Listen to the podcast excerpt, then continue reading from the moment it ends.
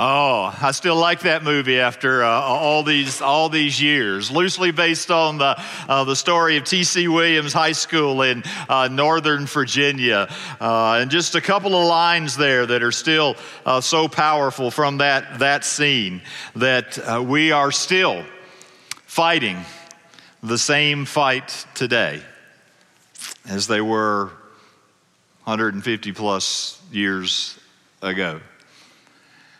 And then he reminded us that if we don't come together, we too will be destroyed. You see, racism is a destroyer. It's a destroyer of individuals. It's the destroyer of families, of communities, of nations. It's, it's the crusher and the, the destroyer and the distorter uh, of souls. And I think at its core, it breaks the heart of God.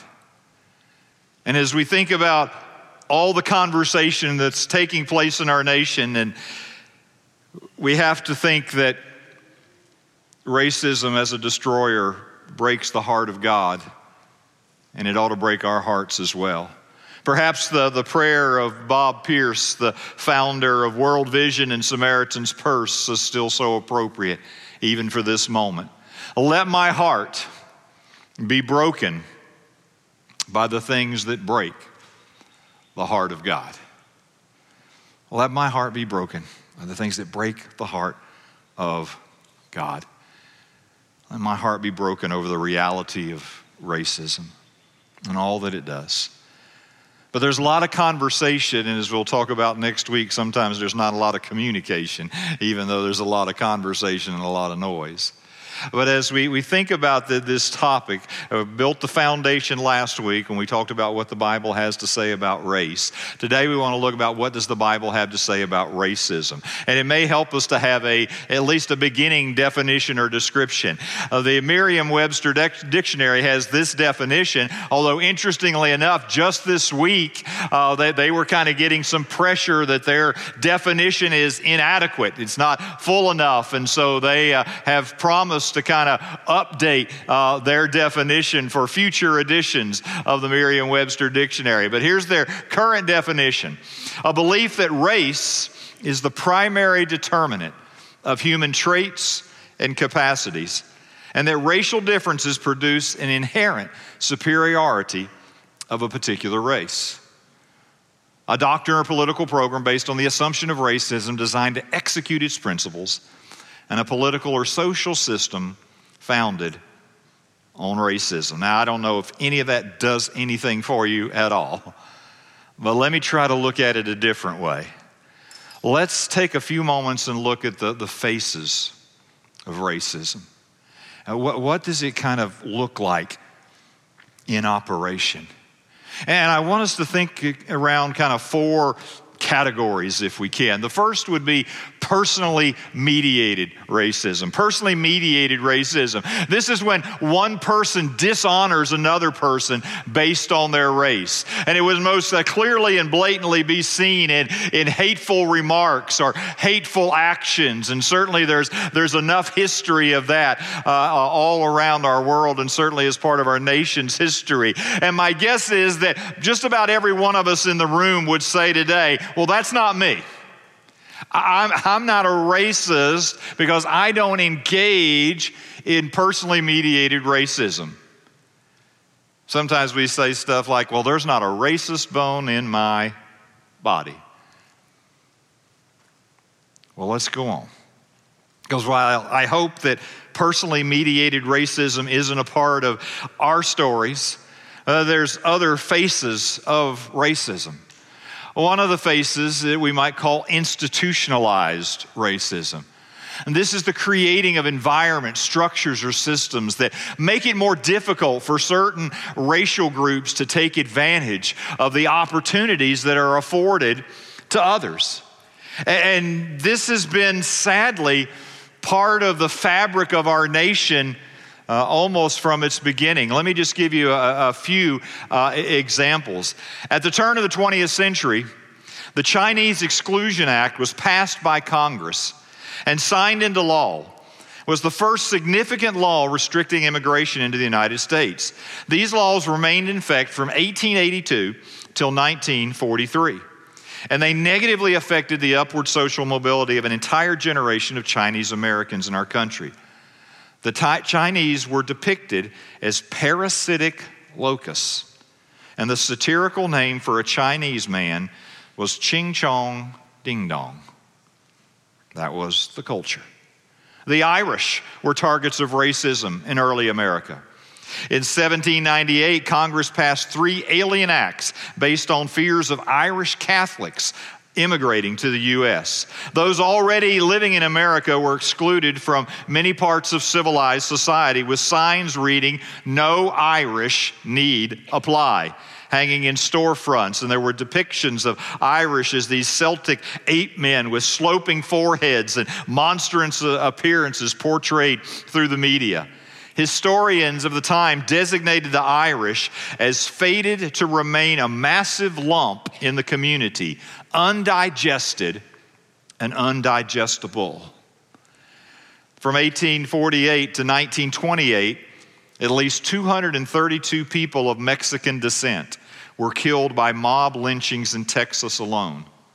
Latinos were subjected to Juan Crow laws that segregated Hispanics and Latinos from white people with signs reading, We serve whites only, no Spanish or Mexicans, regularly posted in public establishments. One more. From 1934 to 1968, the Federal Housing Administration, the FHA, institutionalized racism against black people through a policy that's been known as redlining. Redlining is the practice of denying or limiting financial services to certain neighborhoods based on their racial or ethnic compositions without regard for the individual resident's qualifications or credit worthiness.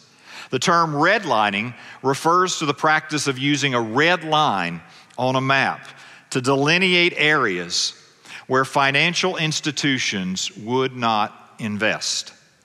The vast majority of red line neighborhoods were black neighborhoods, and there's some evidence that perhaps some of those practices continue even to this day. Now, the list could go on and on and on, but I'll, i would just encourage you to check out a, a, resource. Some of you may have already seen this. Uh, Phil Vischer, who actually was the creator of Veggie Tales, right? Uh, put together you can video you can find it online we've given you the, uh, the link in your, your notes it's there on the screen uh, it's about a 17 almost 18 minute watch uh, but he, he kind of walks through some of this in, in much more detail and i it's sobering but i would encourage you uh, to check that out. Brenda Salter McNeil puts it well. Says, You can't say you love people and not care about the policies that impact those people. It's not just about me not being personally hateful toward another, but it's also, am I concerned enough to evaluate policies that may intentionally or unintentionally be hurting other people. And that leads to a third face of racism, what we might call unintentional or unaware racism. And that's just being unaware or insensitive to the challenges and struggles of someone of another race and how our words or our actions may impact them. And there's lots and lots of stories, but uh, read one, and maybe some of you have, come across these words as well uh, by a, a Christian hip hop artist, uh, Shai Linne. And Shai was uh, written to, he was a friend of his, a white female fellow believer, reached out to him following the murder of George Floyd and just to say, How are you doing? And he took a little while to respond, but he, he began to just kind of write out some of what he was experiencing. And I just want to share some of these words because I think it might be helpful to some of us. Sister, I am brokenhearted and devastated. I feel gutted. I haven't been able to focus on much at all since I saw the horrific video of George Floyd's murder. The image of that officer with hand in pocket as he calmly and callously squeezed the life out of that man while he begged for his life is an image that will haunt me until the day I die. But it's not just the video of this one incident. For many black people, it's never about just one incident. Just as it wasn't just about the videos of Eric Garner or Tamir Rice or Philando Castile or Sandra Bland or Laquan McDonald or Walter Scott or Rodney King, et cetera, et cetera, et cetera. This is about how being a black man in America has shaped both the way I see myself and the way others have seen me my whole life. It's about being told to leave the sneaker store as a 12 year old because I was taking too long to decide which sneakers I wanted to buy with my birthday money, and the white saleswoman assuming that I was in the store to steal something. It's about being handcuffed and thrown into the back of a police car while walking down the street during college, and then waiting for a white couple to come and identify whether or not I was the one who committed a crime against them, knowing that if they said I was the one, I would be immediately taken to jail no questions asked. It's about walking down the street as a young man and beginning to notice that white people, women in particular, would cross to the other side of the street to avoid walking past me. And me beginning to preemptively cross to the other side myself to save them the trouble of being afraid and to save me the humiliation of that silent transaction. It's about taking a road trip with my sons to visit Blair's family in Michigan. And my greatest fear being getting pulled over for no reason other than driving while black, told to get out of the car, cuffed, and sat down on the side of the road, utterly emasculated and humiliated, with my young boys looking out the window, terrified, which is exactly what happened to a good friend of mine when he took his family on a road trip. It's about the exhaustion of constantly feeling I have to assert my humanity in front of some white people I'm meeting for the first time to let them know, hey, I'm not a threat. You don't need to be afraid. If you got to know me, I'm sure we have things in common. It's about me sometimes asking my wife to do things in certain customer service situations since I know she'll likely get treated far better than I will. It's about borrowing a baby swing from a white friend in our mostly white suburb of DC and her telling me, Sure, you can borrow it, but I have to step out. I'll leave it on the porch for you. Just go grab it. And then feeling heart palpitations as my car approached her home, debating whether or not to get the swing and being terrified as I walked up the steps that someone would think I was stealing it and call the cops on me. It's about intentionally making sure the car seats are in the car, even if the kids aren't, so that when, not if, it happens all the time. I'm stopped by the police. They will perhaps notice the car seats and also the wedding band on one of my visible hands on the wheel, which I've been taught to keep there and not move until he tells me to, and even then in an exaggeratedly slow manner. And will perhaps think to myself, this man is married with a family and small kids like me. Maybe he wants to get home safely to his family just like I do. It's about having to explain to my four year old son at his mostly white Christian school that the kids who laughed at him for having brown skin were wrong, and that God made him in his image and that his skin is beautiful. After he told me, Daddy, I don't want brown skin, I want white skin. It's about having what feels like genuine fellowship with my white brothers and sisters who share the same Reformed theology until I mention racism, injustice, or police brutality, at which point I'm looked at skeptically as if all of a sudden I've embraced a social gospel or I'm some kind of liberal or social justice warrior. It's about sometimes feeling like some of my white friends aren't that particularly interested in truly knowing me at least not in any meaningful way that might actually challenge their preconceptions. Rather, it feels like they use me to feel better about themselves because I check off the black friend box. Much more could be mentioned. These were the first things that came to my mind. So when I watch a video like George Floyd's, it represents for me the fresh reopening of a deep wound. And the reliving of layers of trauma that get exponentially compounded each time a well meaning white friend says, All lives matter. Of course they do.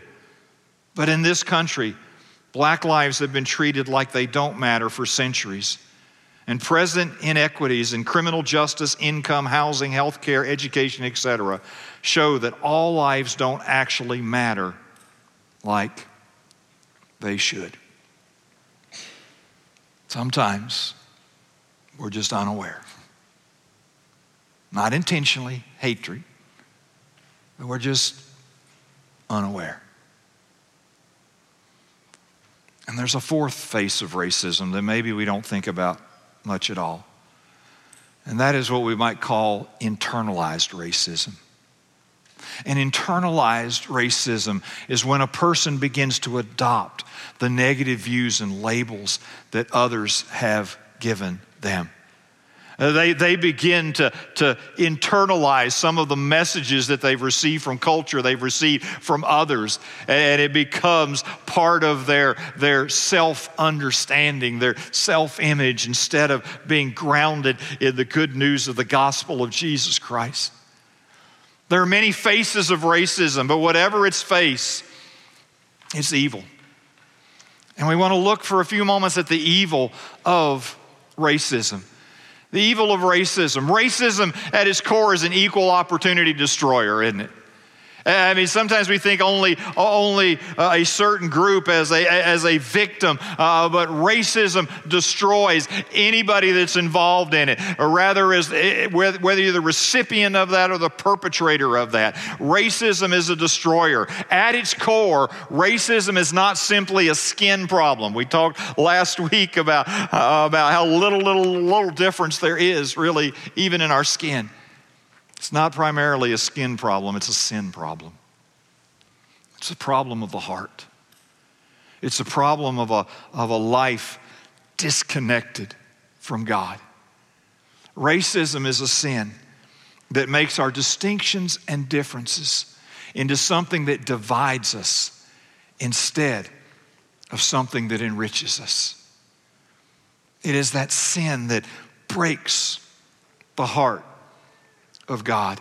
And it manifests itself as we fail to recognize and therefore end up dishonoring the image of God in another human being who is different in some small way from us. That's why we started with a theological foundation last week of all of us uniquely created by God in the image of God. And when I treat someone as less than that, I am dishonoring. I am dishonoring the God who made them. I am dishonoring the image of God within them. I'm dishonoring the connectedness and commonality that we have by God's creation design. But really, racism is a form of otherism. Now, otherism is a sin. It's, it's, it's when I begin to, to, to treat someone who is other than me, who is different from me, and I, I begin to treat them uh, differently or, or, or inferior or, or, whatever it may be. And we all struggle with this, right? We, we have in groups and out groups, right? The, the in groups are the folks that are like me. The others are not like me in some way, form, or fashion. And sometimes that's about the amount of melanin in our skin, sometimes it's about something else socioeconomics, region of the country, beliefs. But this otherism, and it's, it built on pride and fear. Pride that somehow I am superior to someone who is other than me, who is different from me. Or a fear, a fear of an unknown, a fear of somebody who is different from me. And racism is one expression of this otherism. And God's word condemns any partiality that we extend based on otherism. One example of that is James's letter in the New Testament. And in the context, he's talking about uh, the, the way that you treat rich and poor, uh, but it's applicable to a lot of others, otherisms. He says, My brothers, show no partiality as you hold the faith in our Lord Jesus Christ, the Lord of glory. what somebody is different from you. Somebody is other than you. Whether that's the, the pigment in their skin the language they speak where they were raised what food they like how they the traditions they have their socioeconomic status whatever it is show no partiality. If you really fulfill the royal law according to the scriptures that you shall love your neighbor as yourself you are doing well. But if you show partiality, you are committing sin and are convicted by the law as transgressors. Whenever I engage in partiality, based on the fact that somebody is other, I am sinning. And to give you a, a sense of how seriously God takes this, I want to take you back to the Old Testament, to the book of Numbers, to Moses himself. And as we, we find as he's leading the, the people out of captivity in Egypt, he's leading them toward the promised land. There is this, this challenge, this challenge to his leadership. It comes from actually his own brother and sister. But notice what the scripture says, what this challenge is based on. Miriam and Aaron spoke against Moses. Why? Because of the Cushite woman whom he had married. For he had married a Cushite woman. Now, scholars have debated what nationality a Cushite might be. Actually, the Hebrew word translated Cushite there is translated Ethiopian in other parts of the Old Testament. They're challenging him. And there may be multiple factors, maybe leadership, maybe pride, ego, power, I don't know. But what they present as the issue is that he married a Cushite woman. And to show you how seriously God takes this, he calls them out to the tent of meeting. There is that presence of God in the cloud. And if you skip down to verse 10, when the cloud was removed from over the tent, behold, Miriam was leprous like snow. And Aaron turned toward Miriam, and behold, she was leprous. It's as if God was saying, Miriam, you want to make a big deal about skin?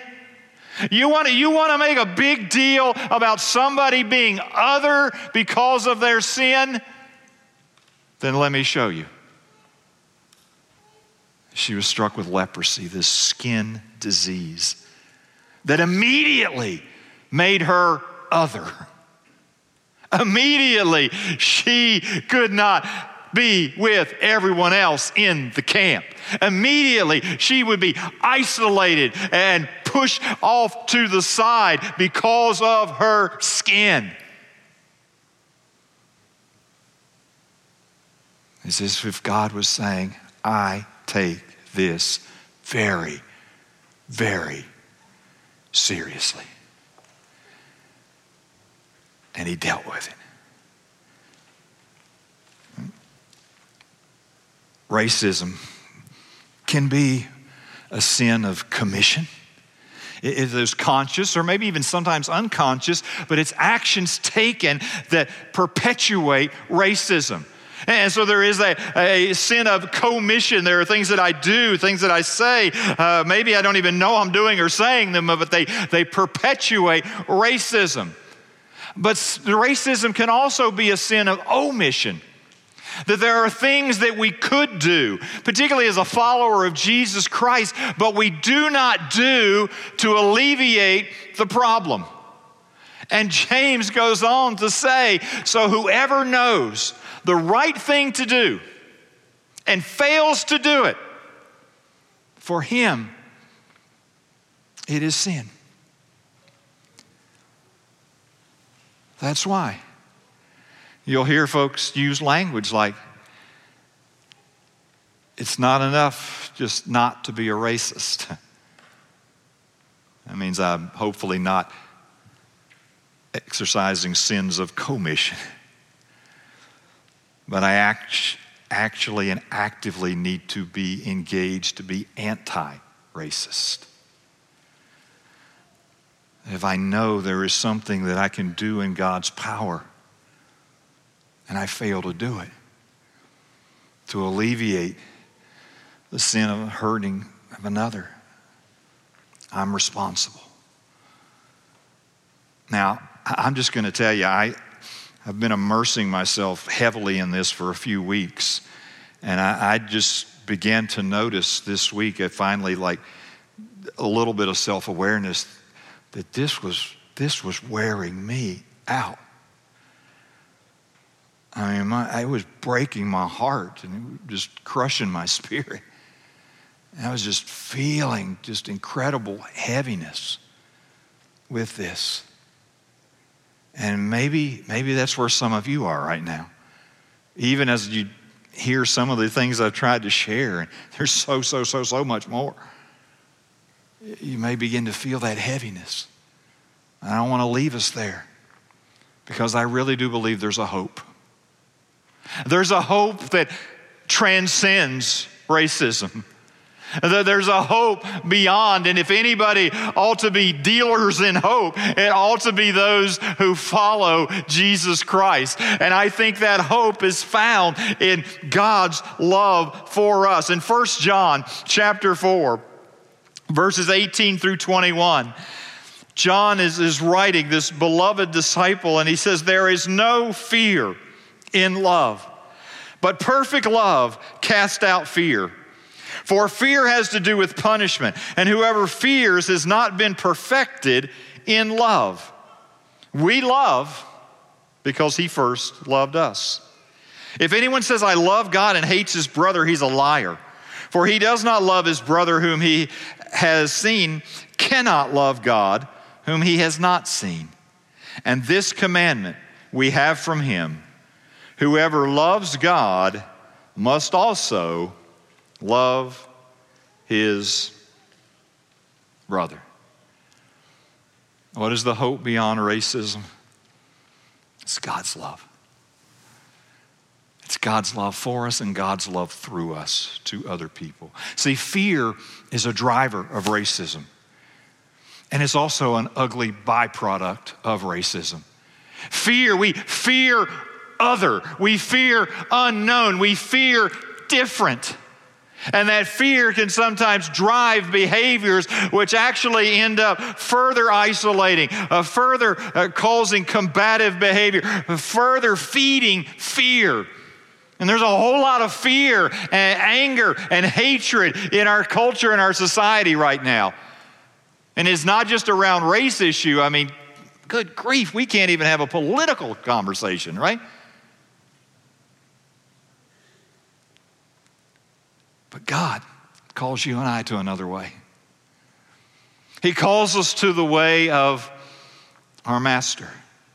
He calls us to love because we have been loved, that we don't have to fear the other those who are different because we have been fully accepted in Jesus Christ. There is a security in His love that frees us to be able to enjoy diversity, enjoy differences in other people. Who knows, a Clemson and Carolina fan might actually be able to get along, right? I hope that's not asking for too much, right? In God's love, we have a, can have a unity. A unity through a mutual honor. At its core, racism dishonors. But God calls us to honor. Honor the image of God in one another, honoring the presence of God's image in every person instead of settling for stereotypes or avoiding one another in fear. That those who are secure in God's love for them, who know that they were created in the image of God, have been set free, that fear no longer controls them, but they can begin to reach out, reach across, build bridges where others burn bridges. They, letting fear control us dishonors God, others, and ourselves. And so, my challenge for me and for you is through the, the love of Jesus Christ to move beyond our fears. And I want to suggest to you not the last word on this, but four things that can maybe begin. Maybe you've heard that uh, old acrostic, fear, F E A R, false evidence appearing real. False evidence appearing real. We have, we have, have a whole culture operating on false evidence that appears real. It is time for the people of God to operate on that which is truly real, what God says in His Word. And so I want to just encourage you to kind of rethink that acrostic fear, F E A R, and let's, let's rename it for the purposes of, of moving beyond. The F uh, is, well, let me give this quote from Rick. I'm sorry, I skipped it. Anytime, Rick Warren said, I give it to fear instead of facing a difficult situation in faith, I miss God's will. Anytime I let fear dictate my decisions. I'm going to miss God's best. And that's true for all of our lives. So, how do I move beyond? Well, the F is to face your history. Face your own personal history. What, what have been your personal experiences? We, we probably all have had a mixed bag. We probably have all had experiences that feed stereotypes. I have. Right? I'm sure you have. How have those helped shape your perceptions today? And as you think about your own personal history, is there a need for personal repentance? Or maybe in your own personal history, there's some bitterness. And that needs to be removed and released through forgiveness. We got to face our history, particularly our personal history to be able to move forward. Face your history. The E is to get educated. Get educated about the other, about someone who is different from you. If I can take you back to the, uh, the movie, Remember the Titans, there's a scene further in the movie where the football team is, is now kind of come, coming together across racial lines. It's certainly not, not perfect, but, but uh, they, they've begun to bond and it's starting to have an influence even on others. And uh, they're beginning to pile up victories. And at one uh, night after they, they won the game, they're, some of the players, they're, they're walking and hanging out. And three of the players Sunshine, who's the white quarterback, Blue, and Petey. Blue and Petey are both black. They're going down, and, and Sunshine says, Let's go in and get something to eat. And Blue and Petey said, I don't think that's a good idea.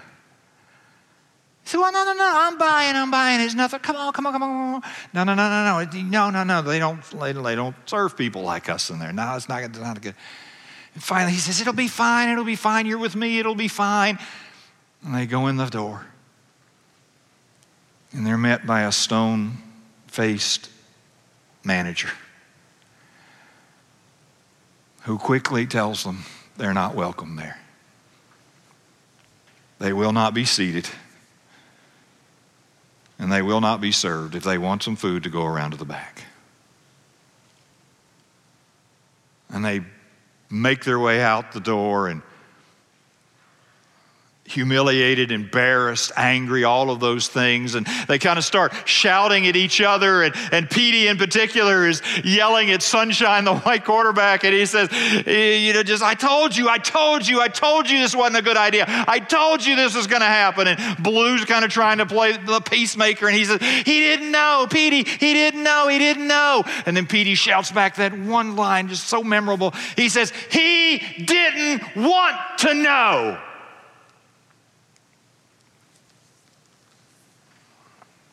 Powerful. Because sometimes we don't want to know. I got enough going on in my own life, right? I got my own problems. I got my own challenges. Nobody handed me anything. Recognizing our blind spots is so crucial. So let me ask you do you want to know? Do you really want to know? Are you willing to have somebody speak into your life? Are you willing to have a conversation? Are you willing to read a book? Are you willing to watch a, a video? Or so? Are you willing to learn what you don't know, to get educated about the other. And that works all ways. That's not just a one way street. every, everybody has to engage in that. But to get educated about the other. And then, as you do, the A is to adopt. Adopt new ways of thinking and speaking and acting and praying in light of biblical truth. Henry Blackaby said years ago, You cannot go with God and stay where you are at the same time. You cannot go with God and remain the same. That if you're going to walk with God, He's going to stretch you, He's going to change you, He's going to conform you to the image of His Son, Jesus Christ. And that is going to require that you and I adopt new ways of thinking and speaking and acting and praying in light of what we're learning about our blind spots, what we're learning about ourselves, but what God has to say to us in His Word. And then the R is for relationships. To build relationships, recognizing the image of God in everyone. And this, this can be so catalytic. Someone said that relationships resolve racism. I don't know if it's that simple, but it's a big head start. That if we just begin to relate, not just a, token friendship, but in real connection. As we build relationships, recognizing the image of God in the other, we may begin to recognize how much connects us rather than what little divides us. And if any people should be on the front lines of moving beyond fear it should be the people of God, should it not?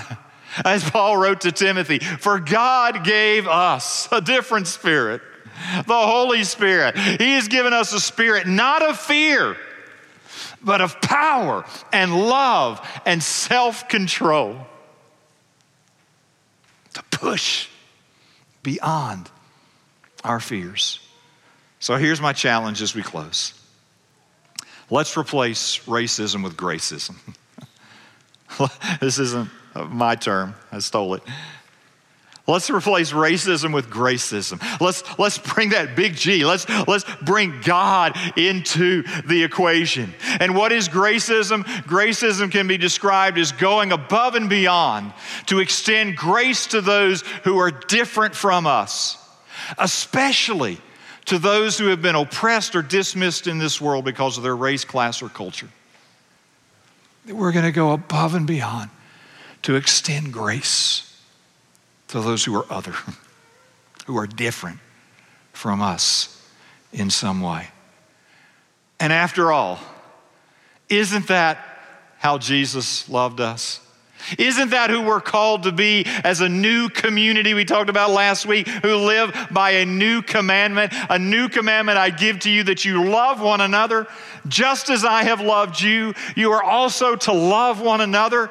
Did Jesus not extend to us grace above and beyond? to reach us when we were separated by our sin, when we were as other from a holy God as you could possibly be? By this, all people will know that you are my disciples if you have love for one another. So let me close with the words of Fred Rogers, perhaps better known as Mr. Rogers. We live in a world in which we need to share responsibility. It's easy to say, it's not my child, not my community, not my world, not my problem. Then there are those who see the need and respond. I consider those people my heroes. We need some heroes.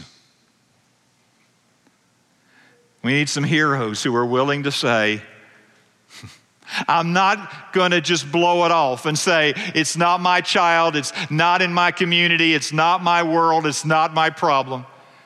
But men and women of God, compelled by the love of God, seeing the image of God, even in those who are other, who will see a need and respond. What if? What if the body of Christ raised up a generation of heroes going forth not in fear, but in the power of God's love? Let's pray to Him together, please. Oh, Father, how we do thank you that you loved us enough, that you saw our great need, need created by our sin, and you called us to yourself because you intervened in sending Jesus Christ to do for us what we could have never done for ourselves. And Father, that is the model, that is the love, that is the life that you have called us to. And Father, we, we have all done it so, so, so imperfectly, but Lord, would you, would you graciously change us from the inside out and use us at this critical juncture to be among those who see the need and respond? Father, that's going to perhaps look a lot different, lots of variety with every one of us. But Lord, would you show us, show us where to start? We can't do everything, but Father, by your grace, we can do one thing the one thing you have called us to do. And so we present ourselves to you now. Use us for your glory and for your kingdom. We pray in Christ Jesus' name. Amen.